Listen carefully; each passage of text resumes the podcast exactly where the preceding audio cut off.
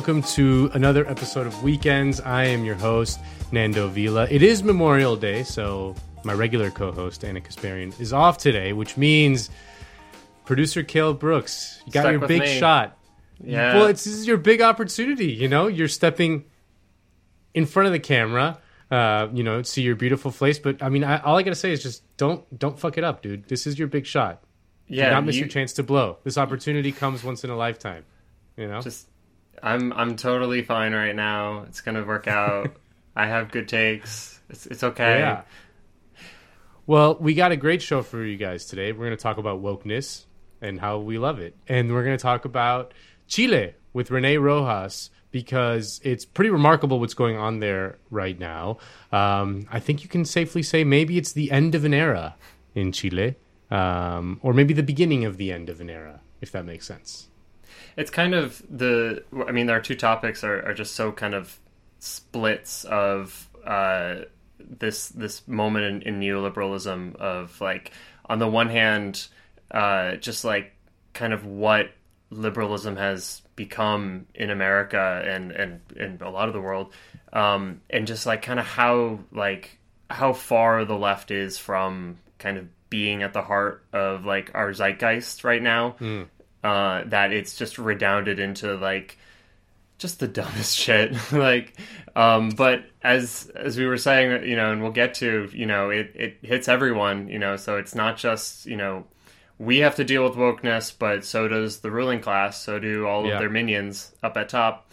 Um but then in Chile it's like the exact opposite where like there's this like inkling of like what a better future could be and it's so it's still very far from it but like god it's just it's night and day with like where the US is and where so much of the left Yeah. is right now globally No, absolutely. And um, you know, in order to capture the left zeitgeist, you need to read books, specifically Verso's books. that's And right you know what time it is? It's time for the Verso ad read, baby. You can join the Verso Book Club and get every new ebook that Verso publishes each month, as well as one or more books in the mail. All Verso Book Club members will also get 50% off everything on the website, including the Verso Comrade tote bag, for as long as you are a subscriber. Each member tier is 50% off for your first three months. The Comrade tier is only $20 a month, and if you join in May, you'll get these four books. The Last Man Takes LSD, Foucault, and The End of Revolution by Mitchell Dean and Daniel Zamora. I saw that Corey Robin was tweeting about that book today, and I was like, huh, I know that from the Verso ad read. White Skin, Black Fuel on the Danger of Fossil Fuel Fascism, or Fossil Fascism by Andreas Malm and the Zetkin Collective. Neither Vertical nor Horizontal, A Theory of Political Organization by Rodrigo Nunes, and Edward Said, His Thought as a Novel by Dominique Eddé. Yeah, Kale.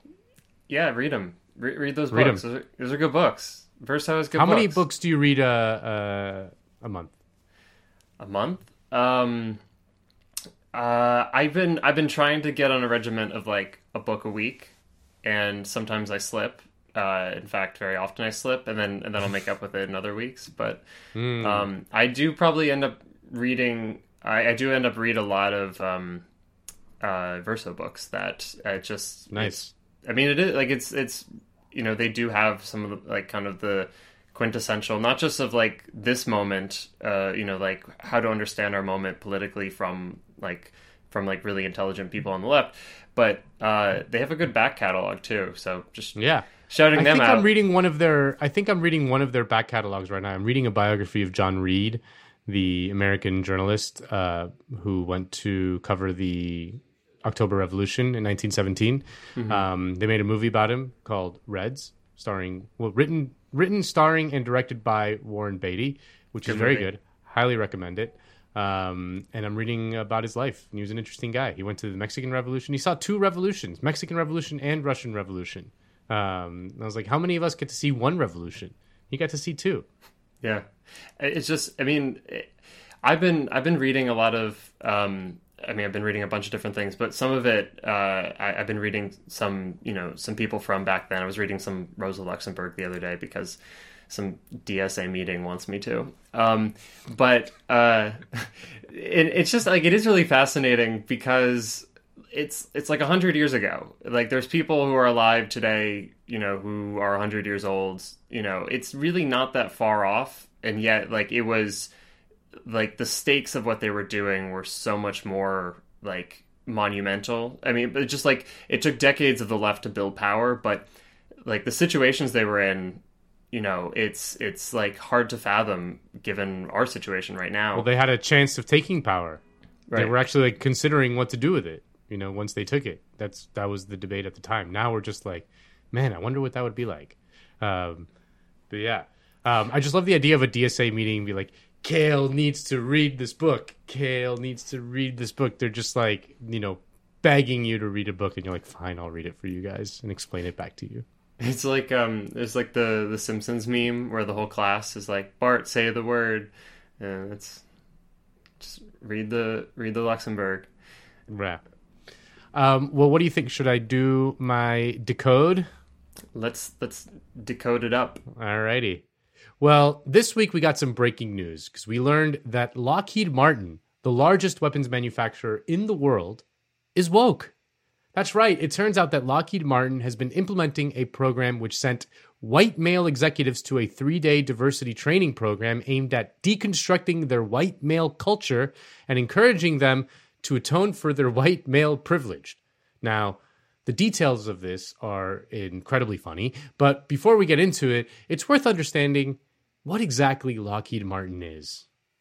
Lockheed Martin is the top grossing defense firm in the world, and the U.S. government supports that business to the tune of over $37.7 billion.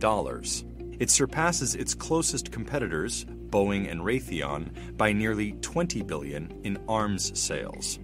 These funds are granted by Congress to provide equipment that enables the U.S. military to protect the country at home and abroad.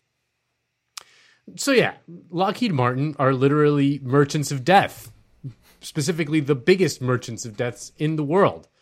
And their latest tech, uh, killing technology, lasers. At Lockheed Martin, we know combat aircraft. We know how to integrate and manufacture tactical pods that perform in harsh environments. And when it comes to laser weapon systems, we're proving ourselves in the lab and in the field from detect to defeat, all the way down the kill chain. So when our customers are ready to roll, we're right there with them.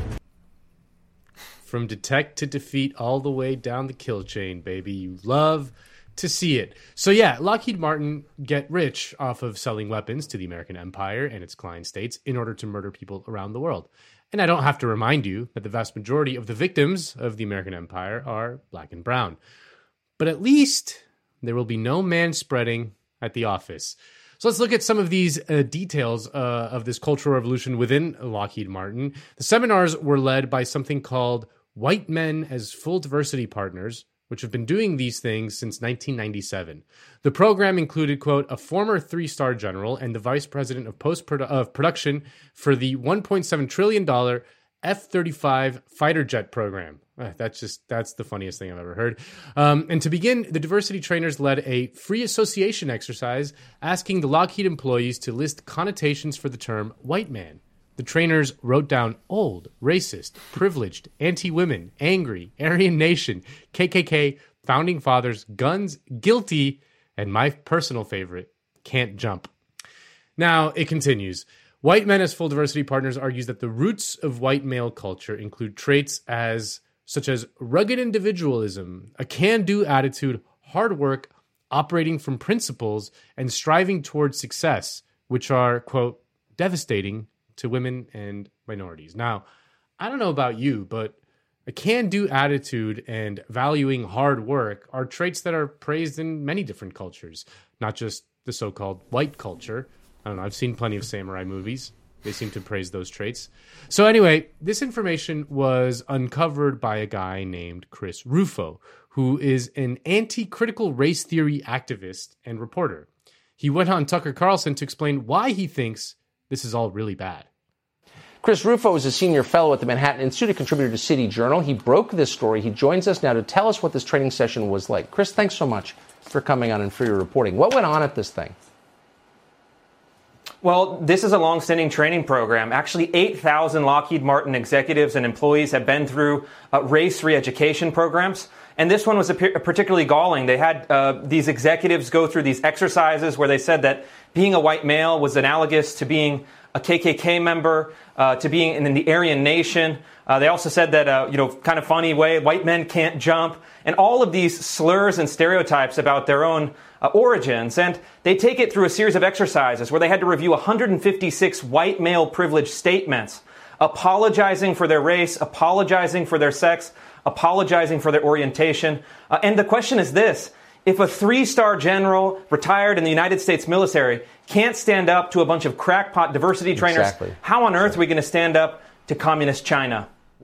I mean, that's that's really what it is, right? Like, how are we going to stand up to those dastardly Chinese if all we're doing is checking our privilege all day? Am I right? Now, obviously, Chris is a right winger, and that's why he hates all of this. But that does not mean that all of this is good in any way. For starters, this stuff doesn't even work on its own terms. According to a piece uh, by the Jacobin Show's very own Jen Pan in the New Republic, Quote, despite the rapid growth, today's diversity industry has largely failed to usher in the diverse workplaces and schools it promises. A growing number of empirical studies suggest that anti bias training, also known as implicit bias training, and other diversity initiatives don't work.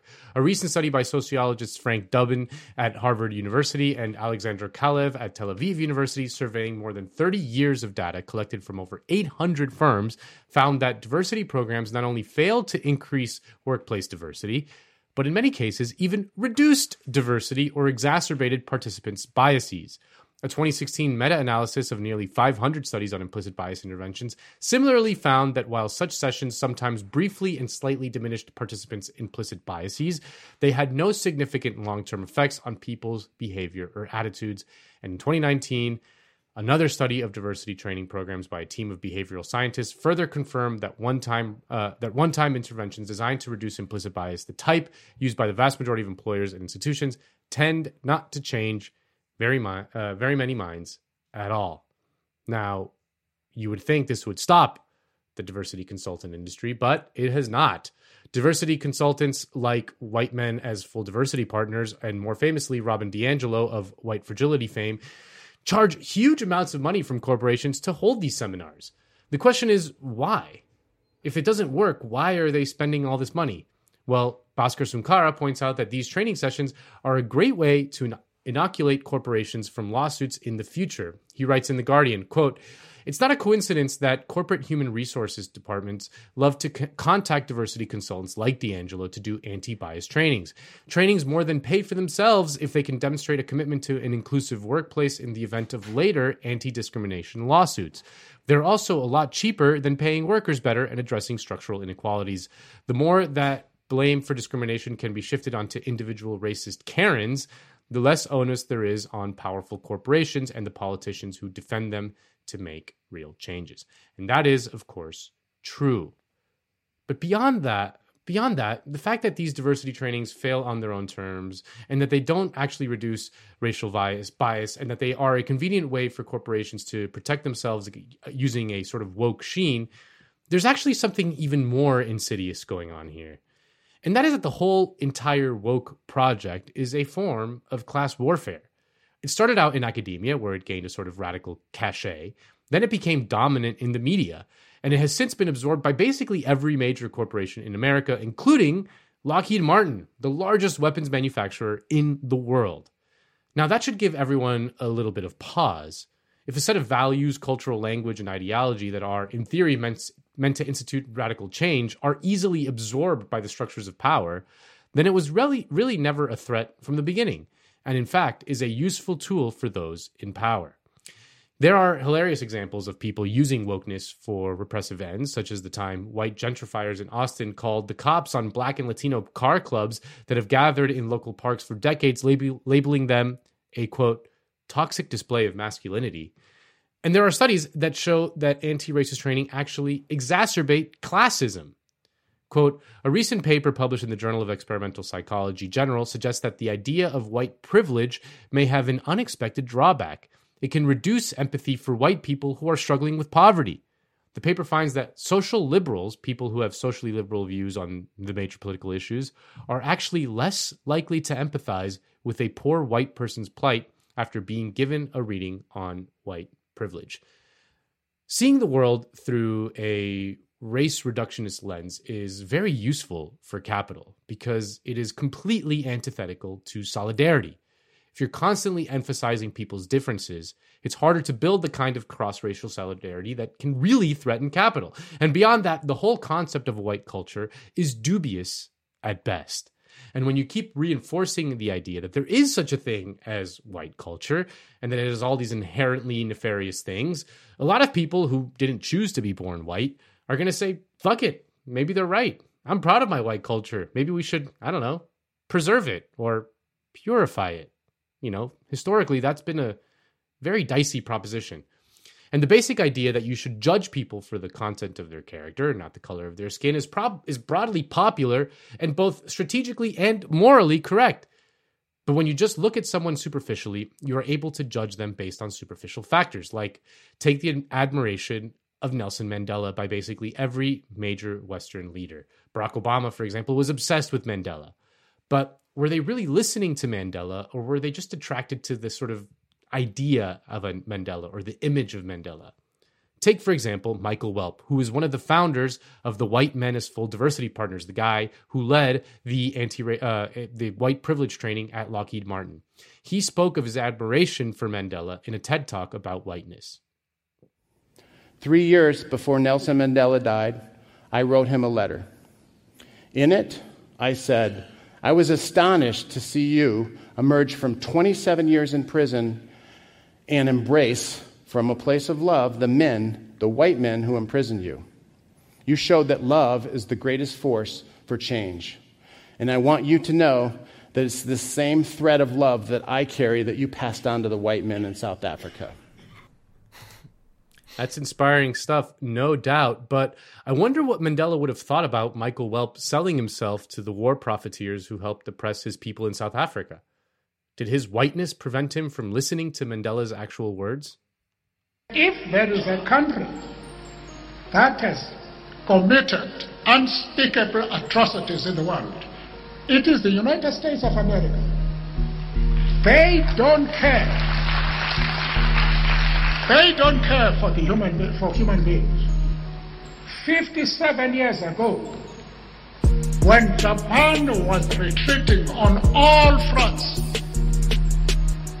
they decided to drop the atom bomb in Hiroshima and Nagasaki.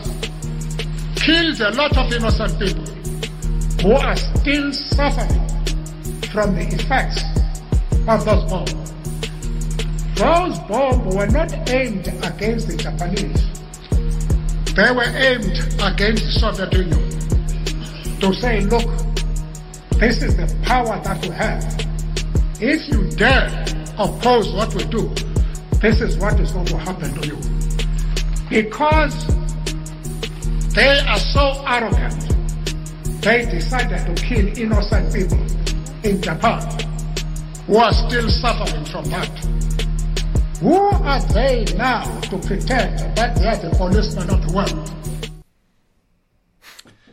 I wonder if uh, Michael Welp had gotten his hands on Harry Truman, he wouldn't have, uh, you know, he would have checked his own white privilege and just uh, realized, oh my God, you know, those Japanese, they're POC. Maybe we shouldn't drop the bomb on them. Yeah, that's the. if only diversity trainings could have been around in the in the 40s. Uh, yeah, you know, maybe like his, you know, in the moment when like we had actual Jim Crow, like if only we could have like taught people to diversify their workplace mm. and their you know gotten rid of their bad racist beliefs.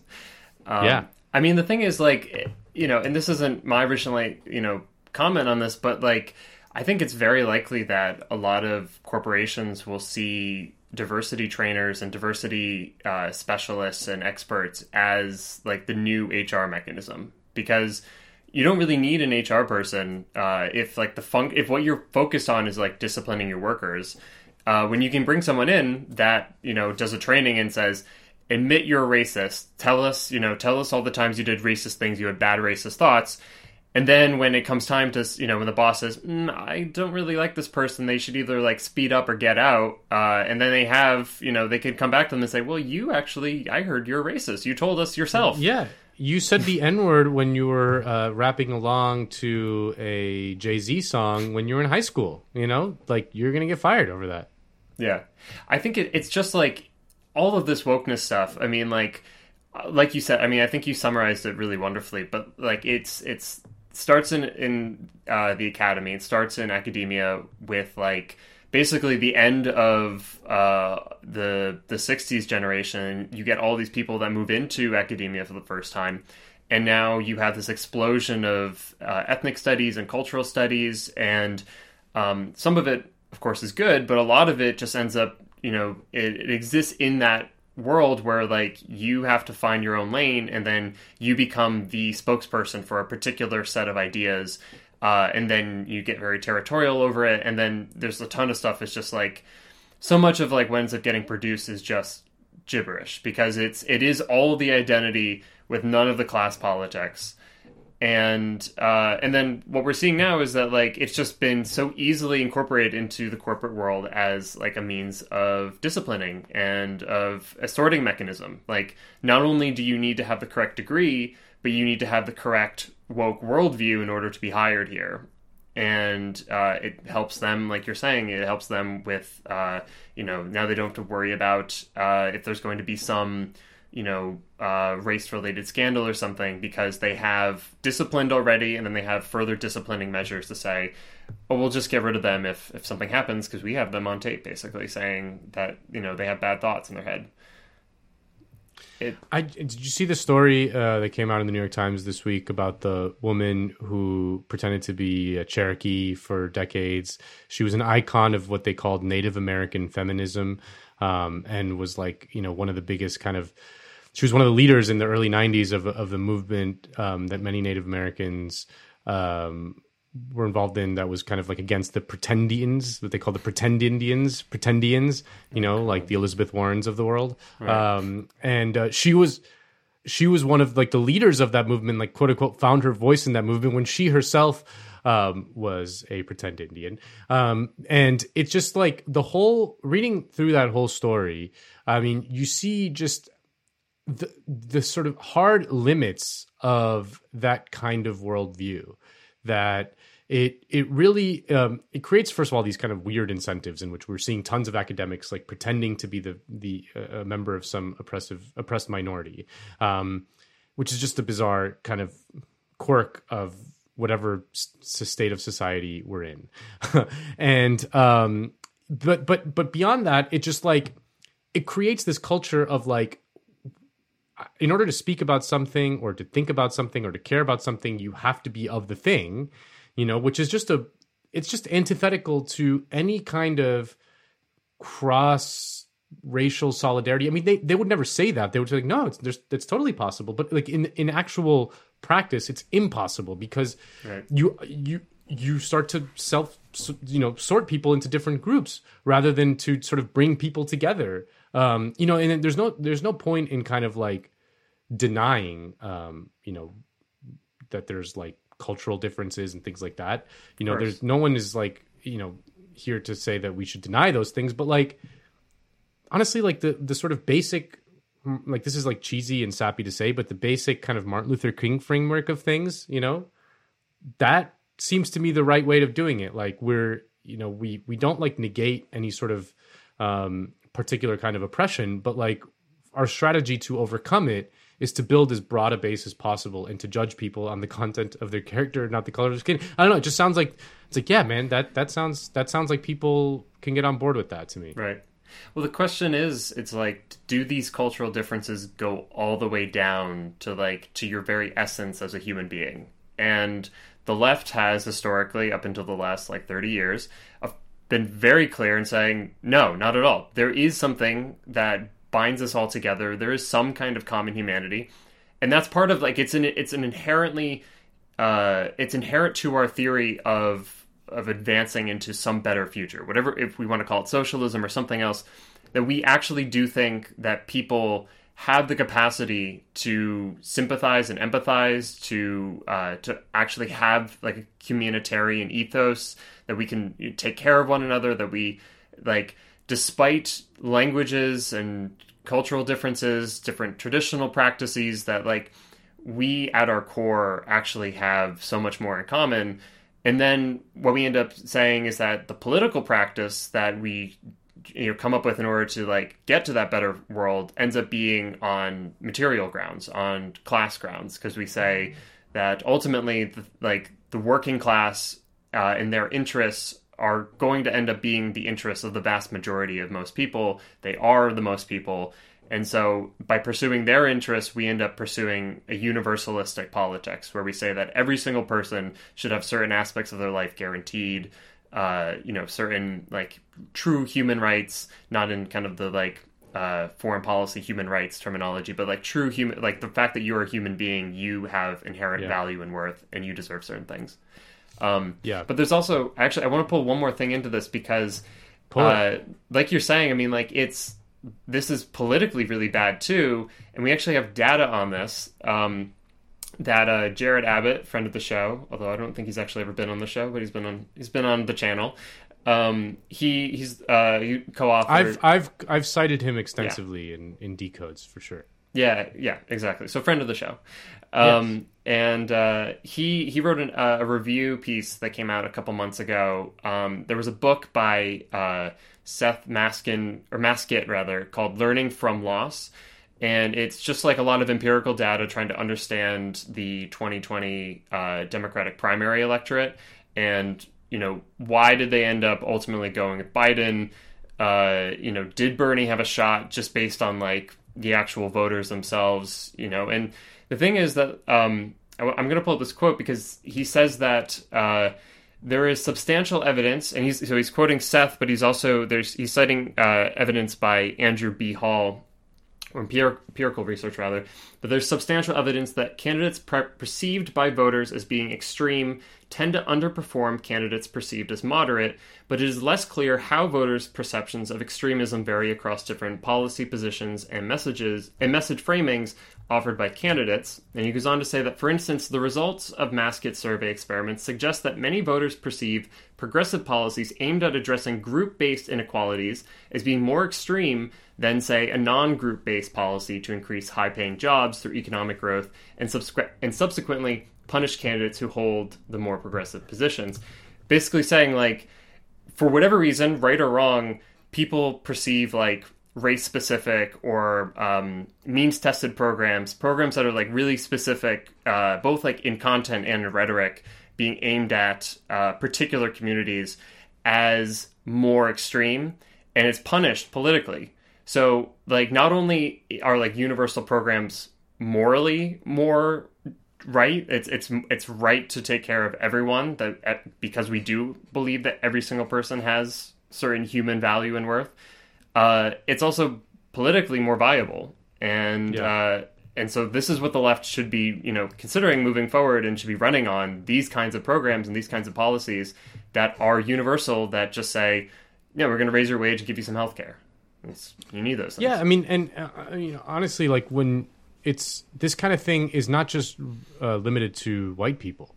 Um, You know, often, uh, you know, working class uh, Mexican Americans and things like that, like they don't like to be judged for being Mexican, even if it's like in like in a positive way, if that makes sense. You know what I mean? Like they don't want to be seen like they don't want to be seen as like um oppressed or something because they're Mexican American or whatever. You know, like this is this is very common and like you know, again, like policies that and and political kind of strategy that kind of ties people together and kind of makes them feel like they're part of a shared thing with other people in the country.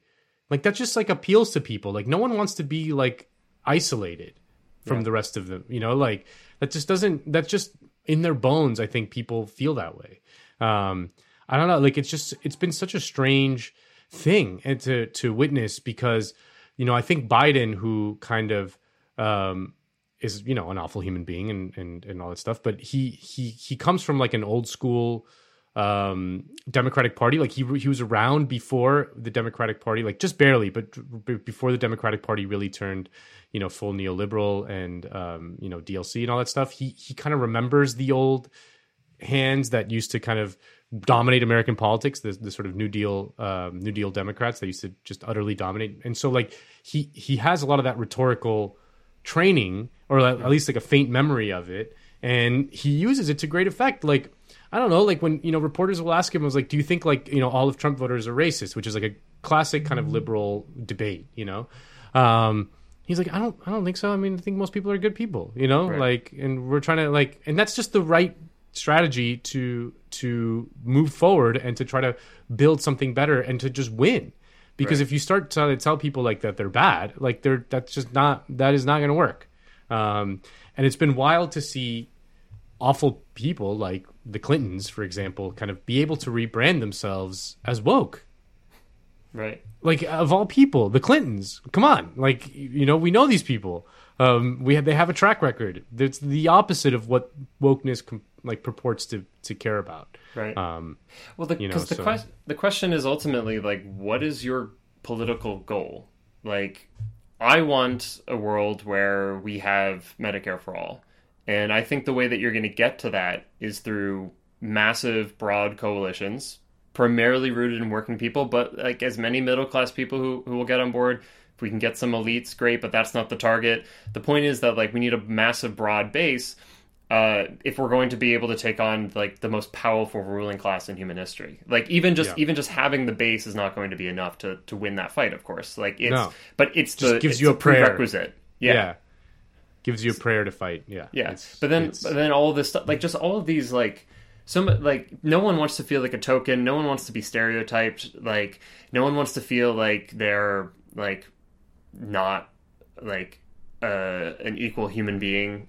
Uh, Yeah. But it's it's like it's just these middle class people. It's people that are in professional settings that can use it as like a, a bargaining chip as they're trying to move up in the world. And it's academic stuff, and that's and then we all ends up end up dealing with the consequences of that.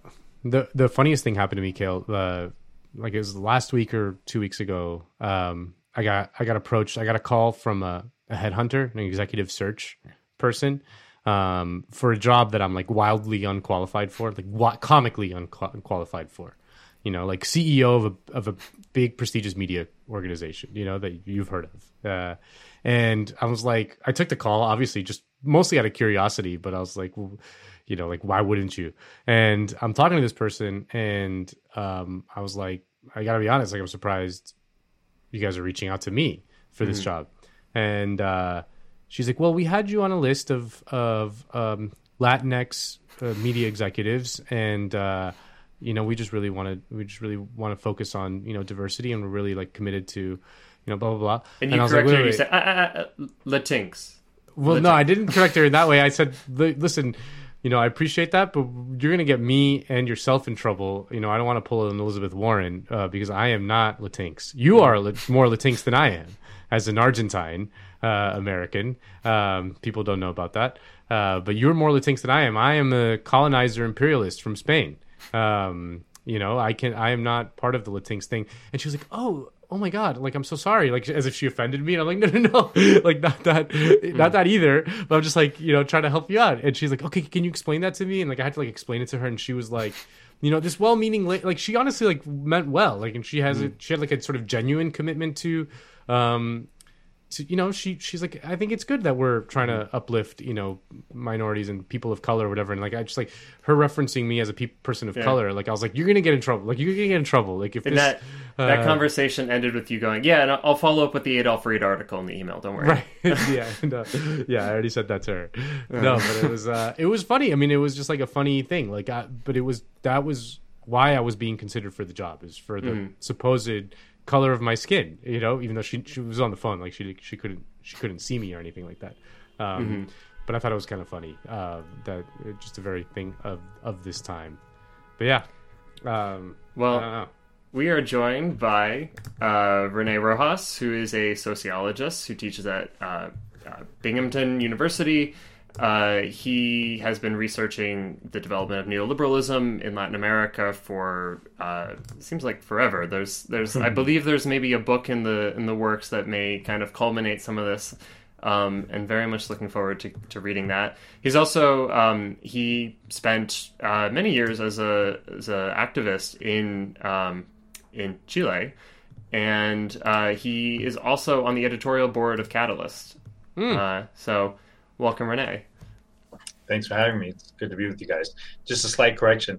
Most of my um, political work or activist work in Latin America was not in Chile. Um, it was mostly in Mexico, actually, and Mm. one year in, in Guatemala.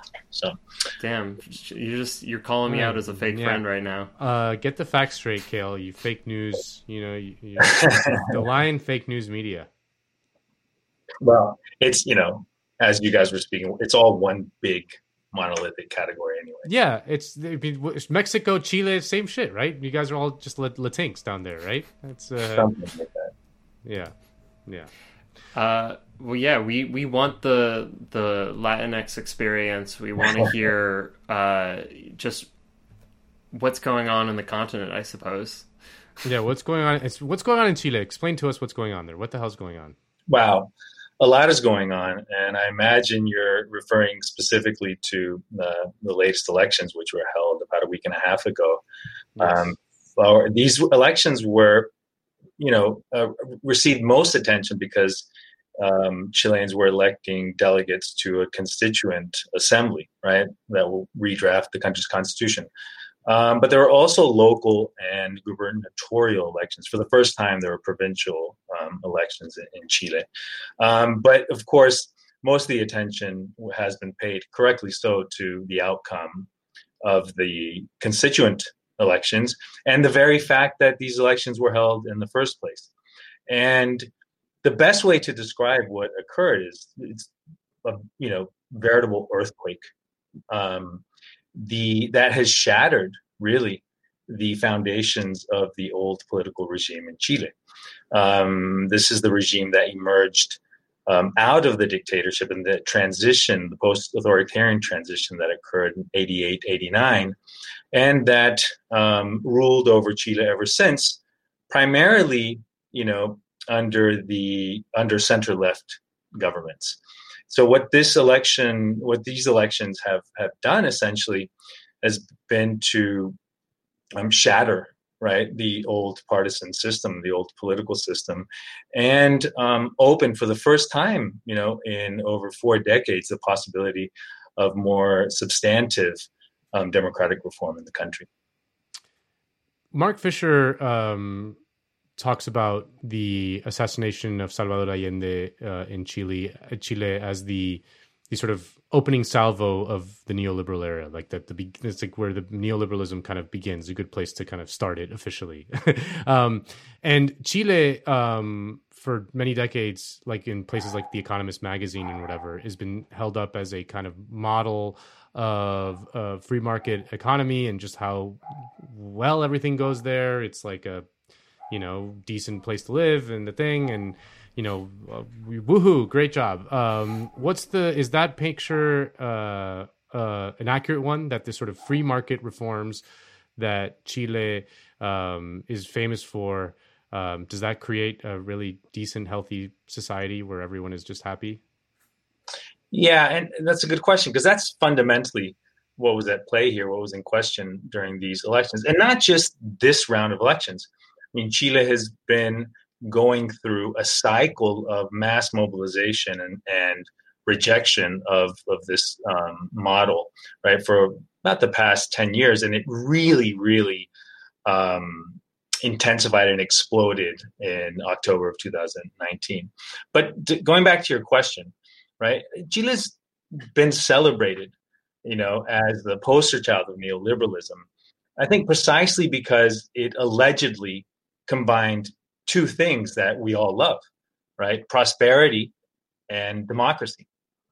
And there's some truth actually to, to both of those assessments, but they're just wildly incomplete. Uh, in terms of prosperity, you know, Chile received this attention as you know the miracle, the South American miracle. In the '90s, Chileans took to we took to calling ourselves los jaguares del Pacífico, the jaguars of the Pacific. Um, because Chile did experience, you know, very, very robust growth rates um, th- from beginning of the late 80s under the dictatorship into the 2000s, um, averaging about 5% yearly growth rates, with some years hitting, you know, up to 8, 9, 10%. Um, the result of that was a an overall increase in living standards, and you can measure that by just looking at GDP per capita, which for you know formerly poor country, now an OECD country, right, reached 16 about 16 17 thousand dollars per year. So on paper, you know, it looked like the model had in fact delivered prosperity um, across the board um, because you had these, you know, compared to the rest of Latin America, fairly spectacular looking, um, you know, growth and and um, per capita income rates. Um, of course, if you dig a little further, what you find is that Chile, by the same token, was characterized by just massive levels of inequality and also um, huge levels of, of um, popular and social insecurity. Uh, you know, there was a, a, big chunk of the population that received very low wages, um, somewhere between um, 40 and 30 percent, or the other way, 30 to 40 percent of Chileans continue to work in the informal market, so don't have secure employment, um, you know, for for income and to feed the, their families. Um, and for many people, you know, they had to assume risk on their own, risk in terms of getting healthcare, risk in terms of sending their kids to decent schools. And another thing that became a huge problem was um, the condition, the living conditions of elderly people, because pensions have been privatized, and about seventy percent of um, retired elderly workers in Chile um, make under half of the minimum wage. So they can't even, you know, they can barely scrape by. So that's what was happening in terms of on the socioeconomic front. Um, in terms of, you know, political democracy, again, things weren't as rosy as The Economist, the New York Times, and many Chileans themselves, elite Chileans, uh, try to paint the picture. Chile ended up um, it first, I mean, undeniably, of course, transitioned from a military dictatorship into a liberal democracy with, you know, civil and political rights and free elections, and that's all something that needs to be recognized. But it ended up producing an oligarchic system in which two um, main coalition, the center right and the center left, pretty much traded power. The dominant coalition was the center left, uh, originally called the Concertación, um, which was in power for 20 years straight. But they, they pretty much shared power and became the, um, as I said, oligarchs of the political system, making all um, policy decisions and excluding the vast majority of Chileans who felt alienated, who didn't feel represented, um, and you can get a picture of that by of that kind of um, crisis of representation by looking at um, voter turnout rates. In the first democratic elections in Chile, 90%, I'm talking about 89, 90, 90% of registered voters came out to vote. By 2017, so after almost you know 30 years of this, um, under 40%, around 40% of the population was was bothering to even vote. So, as you know, even in the political realm, turned out to be not a very representative um, state, and you know that that's what led to this massive crisis of legitimacy. Right. To uh, to just follow up at that point, um, and I want to actually read something that you wrote in a recent Catalyst piece titled "Chile's Democratic Revolution." Uh, so beyond just the voter turnout, um, since 2002, the figure for those reporting scant or zero trust in ruling parties has hovered around 40% or higher. In other words, just over 10 years into the transition, the vast majority of Chileans, the same uh, proportion that has now voted to rewrite the Constitution, had lost faith in all parties. And so I, I, I guess the question is effectively like, why? What, uh, like, why did yeah. they lose faith? And then maybe even more important for us, more concretely, uh, why did the, uh, you know, for instance, working people lose faith in the left parties? Um, that this is, uh, you know, we see these massive demonstrations uh, over the last couple of years. Um, and it's somewhat more of a it's it's coming from working people it's not coming from political parties uh, there's somewhat of a disconnect between the actions on the ground and the left uh, institutionally and and um, in party formation. So I'm curious what like what uh, leads us to that situation. Yeah, that's a great question. And before I actually try to answer that question, which is quite complex, obviously, and it deals with you know a long kind of span of time and, and a lot of factors going into it, I do want to highlight something that was embedded in your question. You know, as I said earlier, the dominant force in Chilean post authoritarian politics has been the center left. The center left in Chile includes the Socialist Party, right? This is the party of Allende, of Salvador Allende, who was deposed in the 1973 coup, right? This is the party that tried to make a democratic, you know, Chilean road to real socialism, right? And so many people might think that as the you know party of, of Allende, once it came to power, and it was you know it started off as the junior partner in the center left coalition um, the, the, the major partner was were the Christian Democrats. But by 2000, it had really become the strongest party within the the center left coalition. And so one might ask, um, one might I should uh, say. Um, suspect that you know with the socialists in power with Michelle Bachelet being elected twice right in power um, this would be a pro labor uh, government. This would be a pro working class and pro poor government. And so it, I think it shocks many people to um, see just how thorough and deep the rejection, the popular rejection of the Concertación um, has become.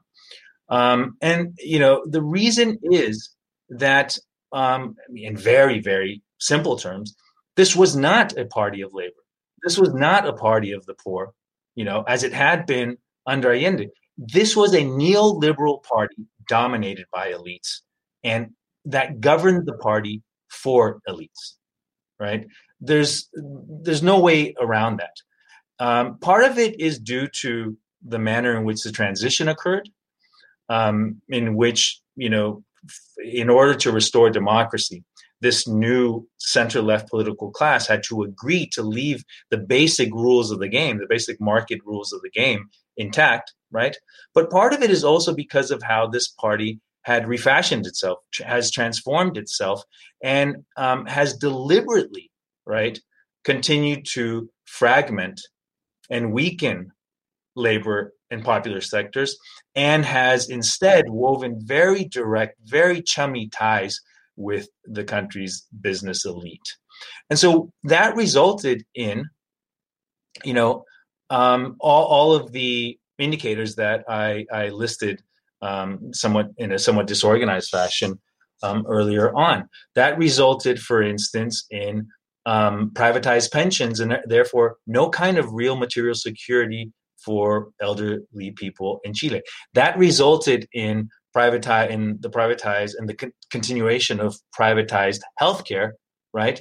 Um, where most Chileans don't have security when it comes to being insured or receiving properly proper health care. That resulted, for instance, in labor legislation that is completely has been completely in favor of employers and has undermined the um, ability of workers to organize and to um, bargain collectively. The result of all of that has been a fractured society, right? Where with massive wealth accumulated at the top and massive material insecurity at the bottom. I, I want to ask about this constitutional convention. Um, I want to ask about the makeup of it and what who like who who are these people who are writing the constitution? Yeah. um, how do you write a constitution? Do you just mm-hmm. start writing?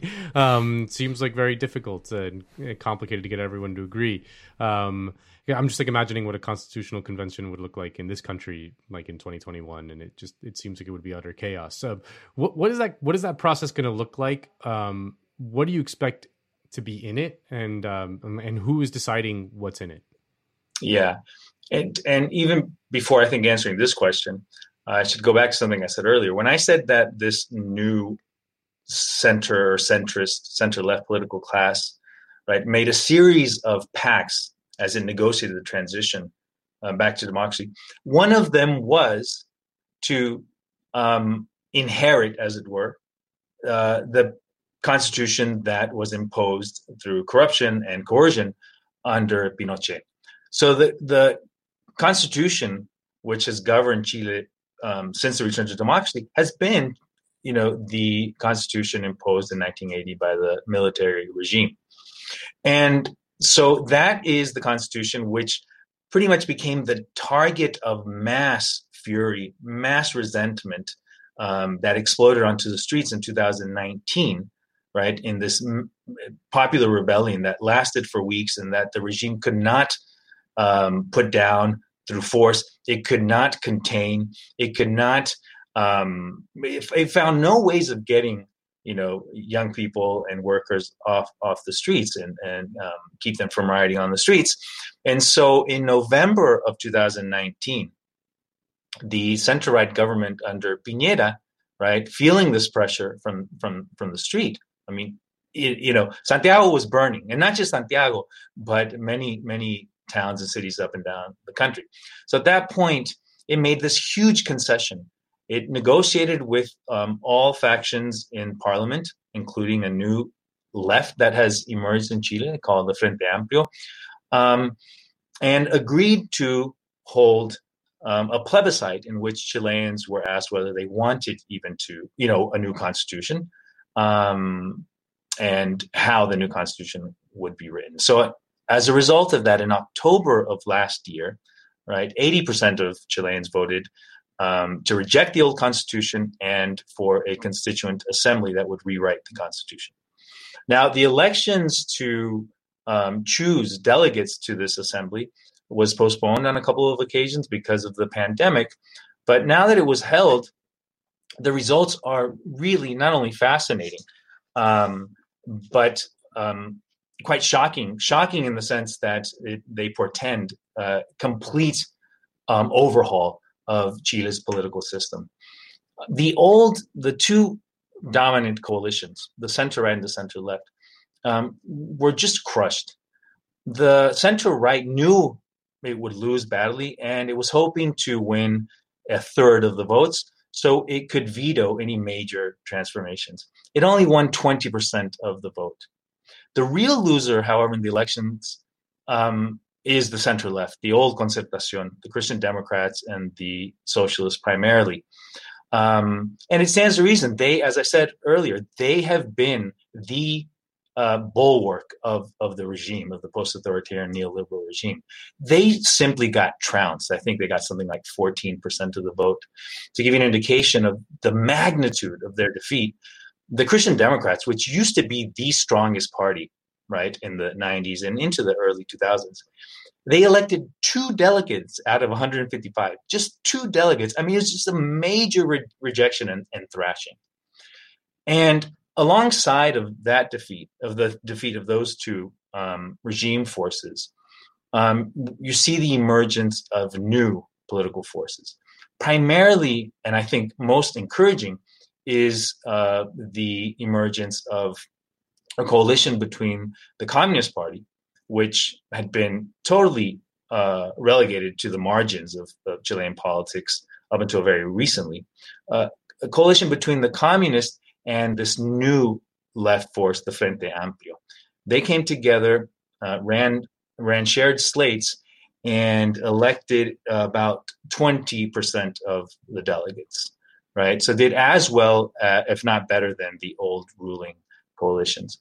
And along with the this new left bloc that has emerged, um, a number of independent slates and lists did quite well um, with them most encouraging of these is the what's called the Lista del Pueblo, which is um, a series of fairly motley slates that um, social movements and grassroots organizations put together, and they received um, near close to 15% of the vote.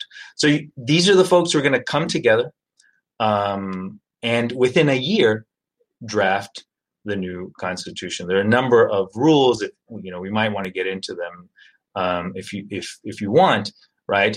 But the interesting thing and the promising um, development, again, is that the old oligarchs, um, the old mainstays of the neo, you know, the democratic neoliberal regime, um, are now minorities and have been tremendously weakened. We should do the new rules. What are the new rules? Um, well, I, am just going to mention uh, a couple because um, you know they received a lot of attention. Mm-hmm. Um, one actually had an ironic outcome. Um, the one of the rules that was uh, put in place, uh, both for um, putting together slates, list of candidates, and then for actually electing delegates, right, that will be drafting the Constitution, is the gender parity rule, right?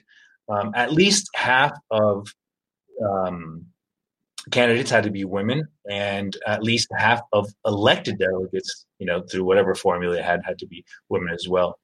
Um, turns out that I guess m- most political forces, even the, the right in Chile, has no problem fielding um, women candidates. And it turns out that men actually benefited from this rule more than women because more women were elected than men. So to reach parity, um, some of the women had to be removed and men had to be hmm. raised. It's about time. it's about damn so, time. Well, I think it's interesting because, you know, Chile has experienced over the last uh, few years huge feminist mobilizations. Um, you know, at least that's how they're called, and they've had these these massive days um, of demonstration of demonstrations. We're up to I think last year up to two million women hit the streets. It was really impressive, right? And so there is a sense, right, that gender equality um, in a very very sexist country. I mean, there's no way around that, right? Has been forced onto the agenda. And it will you know gen, gender oppression it has to be dealt with. What i find somewhat surprising again is that the parties from right to left right actually took this on fairly naturally. They didn't really have to it wasn't a big imposition for them right? Mm-hmm. um, and so we'll see how, how that plays out. Um, the the another similar thing is indigenous representation there are i think 11 seats reserved for not just the Mapuche, which is the major um, kind of indigenous population in Chile, but all um, indigenous groups. Um, and that's a good thing because you know most of these communities and populations have been involved in um, local grassroots campaigns against uh, multinational corporations, right, and have developed high levels of organization and programmatically right, um, point toward, I think, and we'll be fighting for um, universalist de- demands for, for everyone. So I think the left and popular forces will definitely count on um, their, you know, on, on working with them, can count on working with them.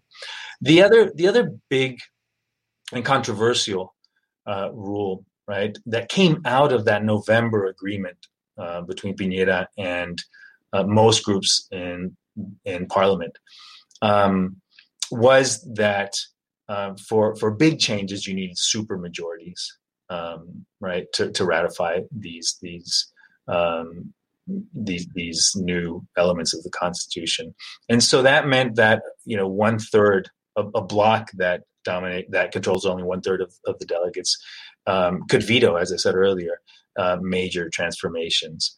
Um, we'll see what happens things are in such flux right now, particularly for the um, two dominant old coalitions, right? Um, that we'll have to keep an eye on, particularly the old concertacionistas, the and and in particular, I mentioned that the Christian Democrats just they're they've really been relegated to the dustbin of Chile's political history. But the Socialist Party somehow, and I still don't quite understand why, they actually elected 14 representatives, four, uh, representatives, mm. 14 delegates.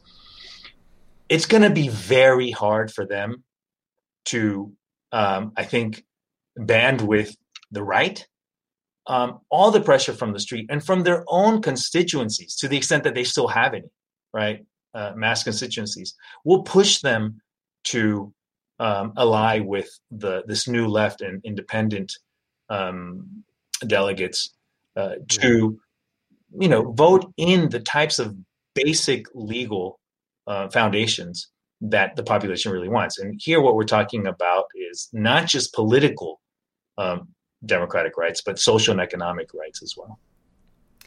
Right. Well, so what's interesting both in that and whether it be the, the plebiscite or you mentioned uh, kind of the uh, the feminist movement in Chile, uh, so much of the actual political manifestations have come through people going to the streets that it's been protest action um, and it's something it's something of a global phenomenon obviously that uh, we just saw a year of uh, of protests around racial justice um, black lives matter in the us but also um, kind of you know uh, regionally specific variants of that across the globe um, in, in all different countries.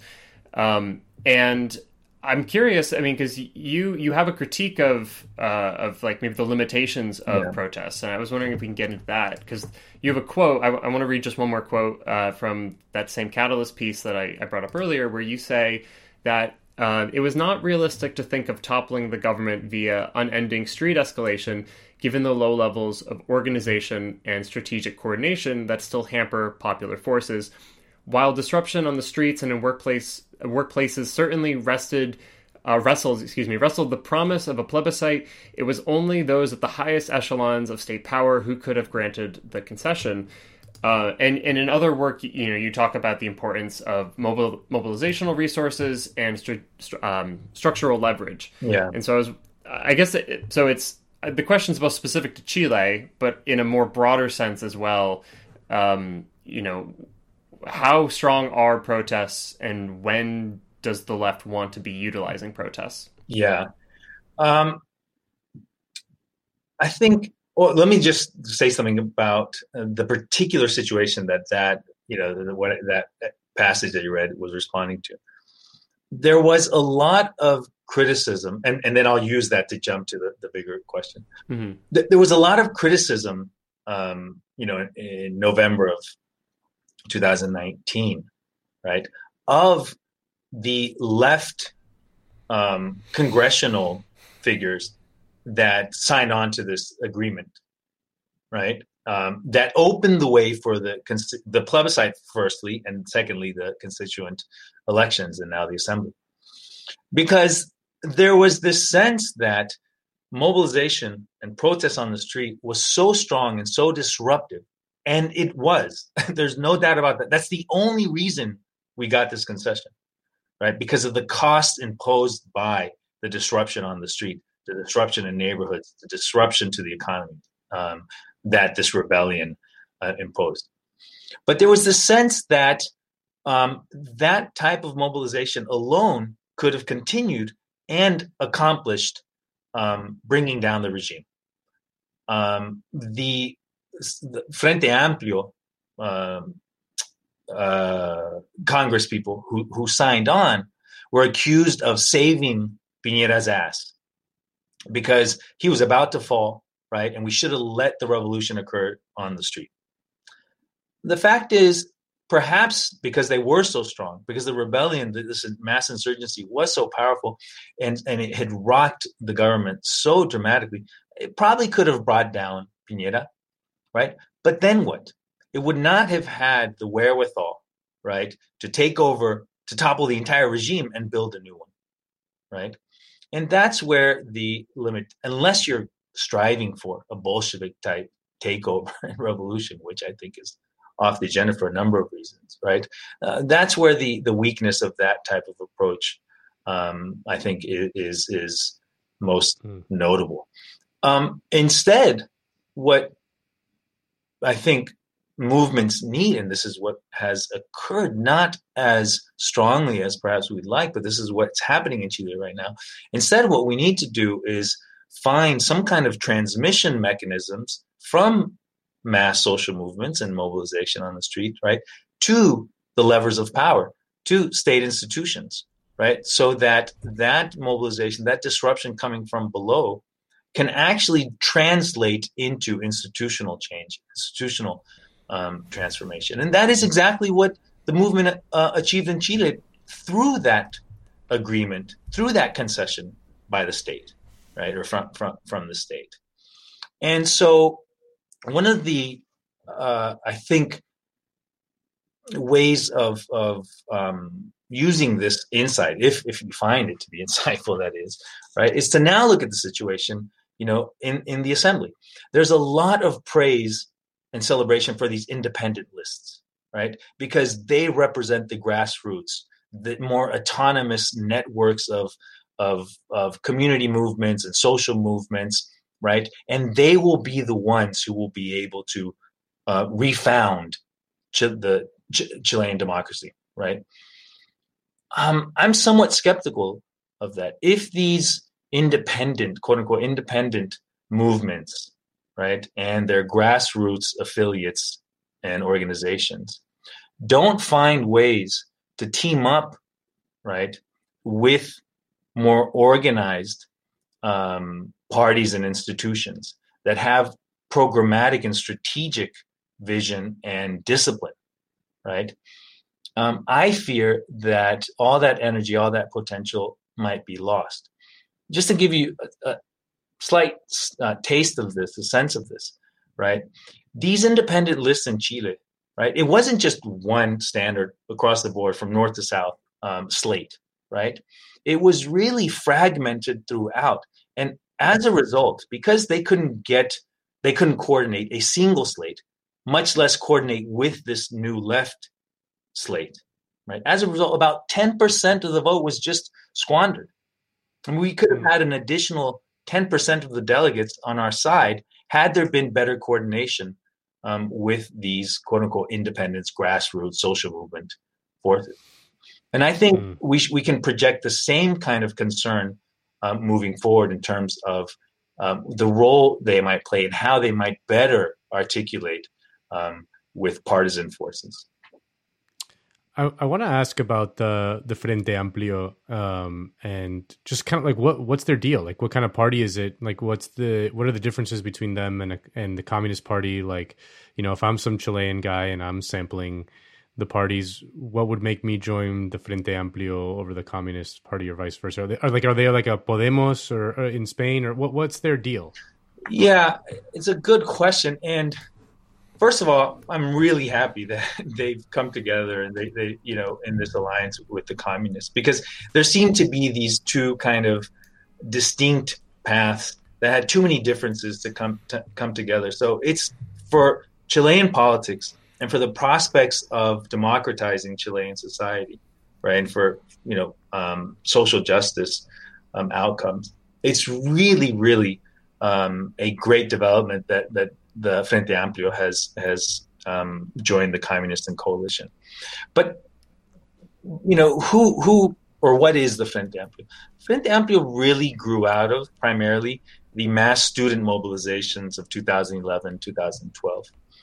Um, you know those were the first huge you know mass protest that rocked the the post-authoritarian regime in in Chile, and it spawned right? New organizations, new political figures.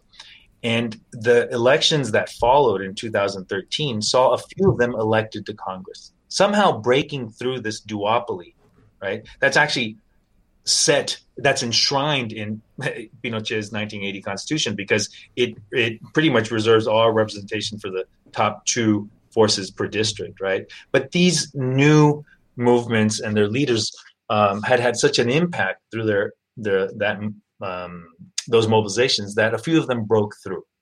Some were communist, some were not communist. Some um, were they described themselves as autonomist or Gramscian, um, uh, all kinds of stuff, right? Um, but they said we won't.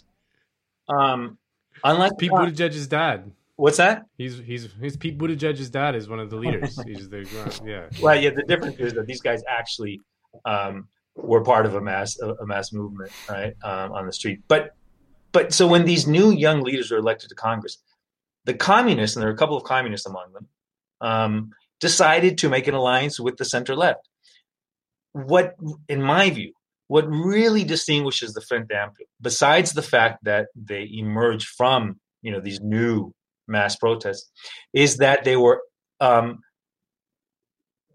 completely opposed to. Not just the right and center right, but the center left as well, because they correctly saw them as the managers of Chilean neoliberalism, right? And so they uh, preserved that independence and kept building their organizations. Um, from student organizations, they went on to have influence in teachers' unions. From there into other sectors, et cetera, et cetera. So that by 2000, the 2017 elections, right? And this is again a force that j- had just come together as a formal alliance in 2014. By 2017, they won 20% of the first round vote in the presidential elections, right? So they kind of established themselves as a new, new left in Chile.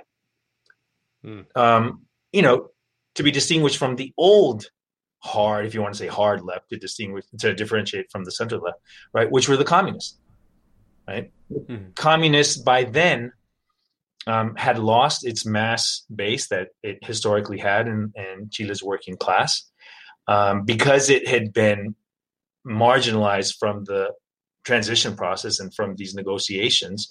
It had really become a force, um, an extremely weak force in Chilean politics. They experienced a revitalization both through their uh, participation in the mass student movement, but then through some local victories primarily Daniel Jadue's uh, victory in one of the Santiago townships in Recoleta. And he's done quite well. And so that has bolstered communist um, credibility um, because, you know, he's his uh, governed in very, very pragmatic ways, but delivered some real reforms for poor and working people in, in Recoleta.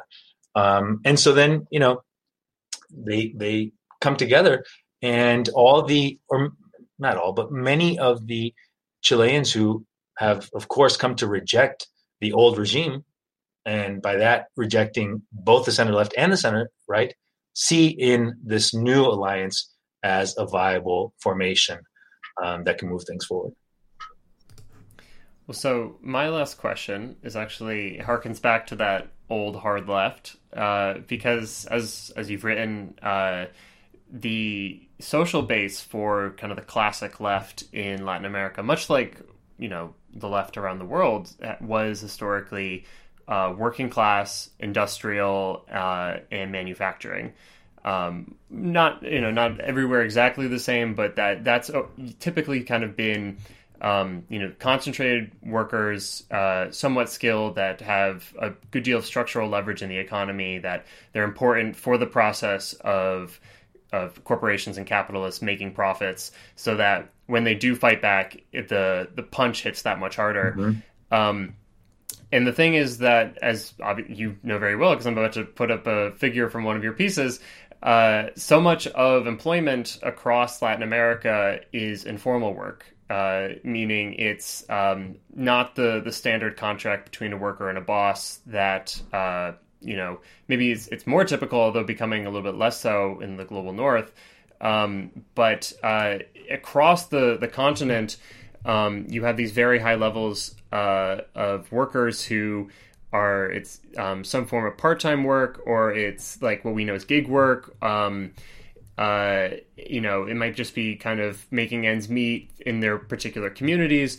Um, and I mean, one of the things that's obviously very shocking about uh, this graphic, um, which is actually from a different piece that you wrote, um, is kind of how flat so many of these lines are across yeah. the continent, despite the amount of political change that's happened uh, over the last several decades.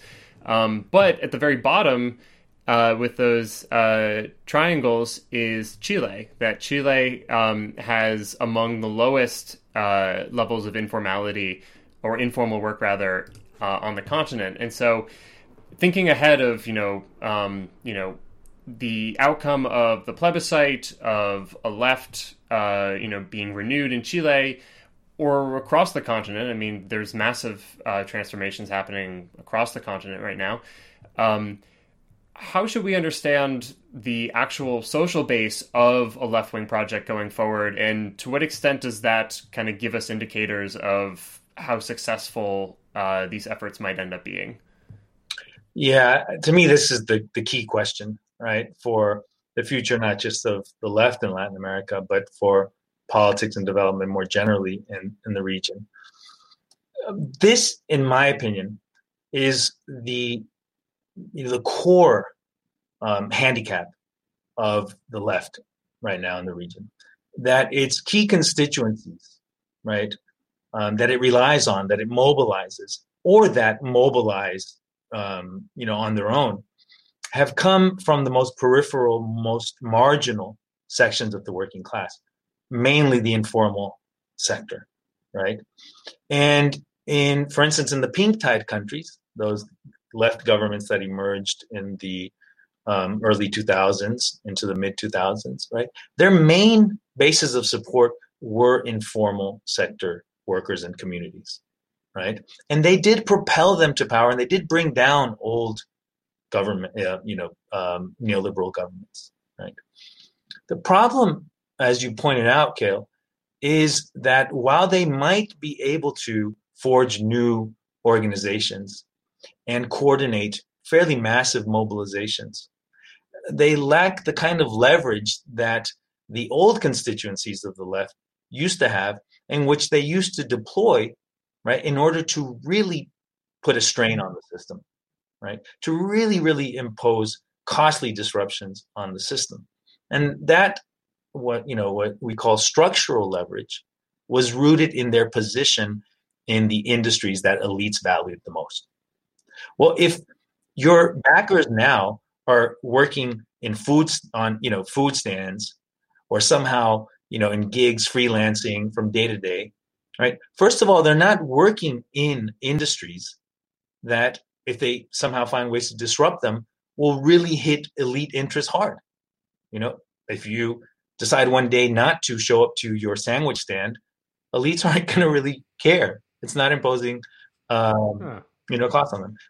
And on top of that, this is the most atomized, the most scattered, right? Um, these are the most atomized, the most scattered portions of the working class. You're working on your own, getting by on your own. It's a hyper competitive environment just to survive. So it's hard to, you know, um, forge these bonds with like-minded um, people and and and communities, right, and come together um, um, around a shared project. And this is the challenge that the left in Latin America, and I guess the world over, has to somehow overcome. Um, the left shouldn't reject, of course, right, the um, involvement participation of informal workers, especially if they're rebelling. I mean, how would we reject that? That's what happened in Chile in, in October 2019, right? It accomplished quite a bit. But we have to go beyond that and find ways to organize sectors of the working class um, that do, because of where they work, the sectors they work in, their job sites, have this built in ability to disrupt um, elites and, and their and their profits and their interests, right? Um, the the figures that you showed there, um, in terms of uh, the Chilean scenario, um, are a bit um, too optimistic. Later on in that very very long um, essay, I show that more accurately about 40% of Chileans, 40 to 45%, toil in the informal sector, right? Um, and that means that, um, you know, most of Chilean workers are scattered throughout society and the economy. And we have to find, you know, branches of industry, geographic locations, right, where there are larger concentrations of workers, right, who work in key nodes of the economy, where if they stop working, right, they can really, really hit um, business profits hard. And I think Chile does um, offer some promising prospects. You know, um, along with the rise of mass protest, um, this renewed cycle of mobilization that started around 2010, right? There has also been a revitalized labor insurgency. It's been patchy, uneven, right? But thankfully, it's also happened in key sectors of the Chilean economy. In mining, for instance, Chile is a country that continues to depend on natural resources, primarily on, on copper and copper exports, right? Well, there has been some organizing, new organizing, and rebellions in in copper since then. Um, in the ports, I mean, after you dig up the mineral, the copper, you've got to ship them to ports, and from there transport them out to the world, to China, the U.S., what have you, right? Well, there have been very, very powerful dock worker um, campaigns, organizing campaigns and strikes um, over the last five or six years, right? And so, what I think the new left, the new partisan left, and, and thankfully it is consolidating itself, it has established itself in this new alliance between the communists and the Frente Amplio.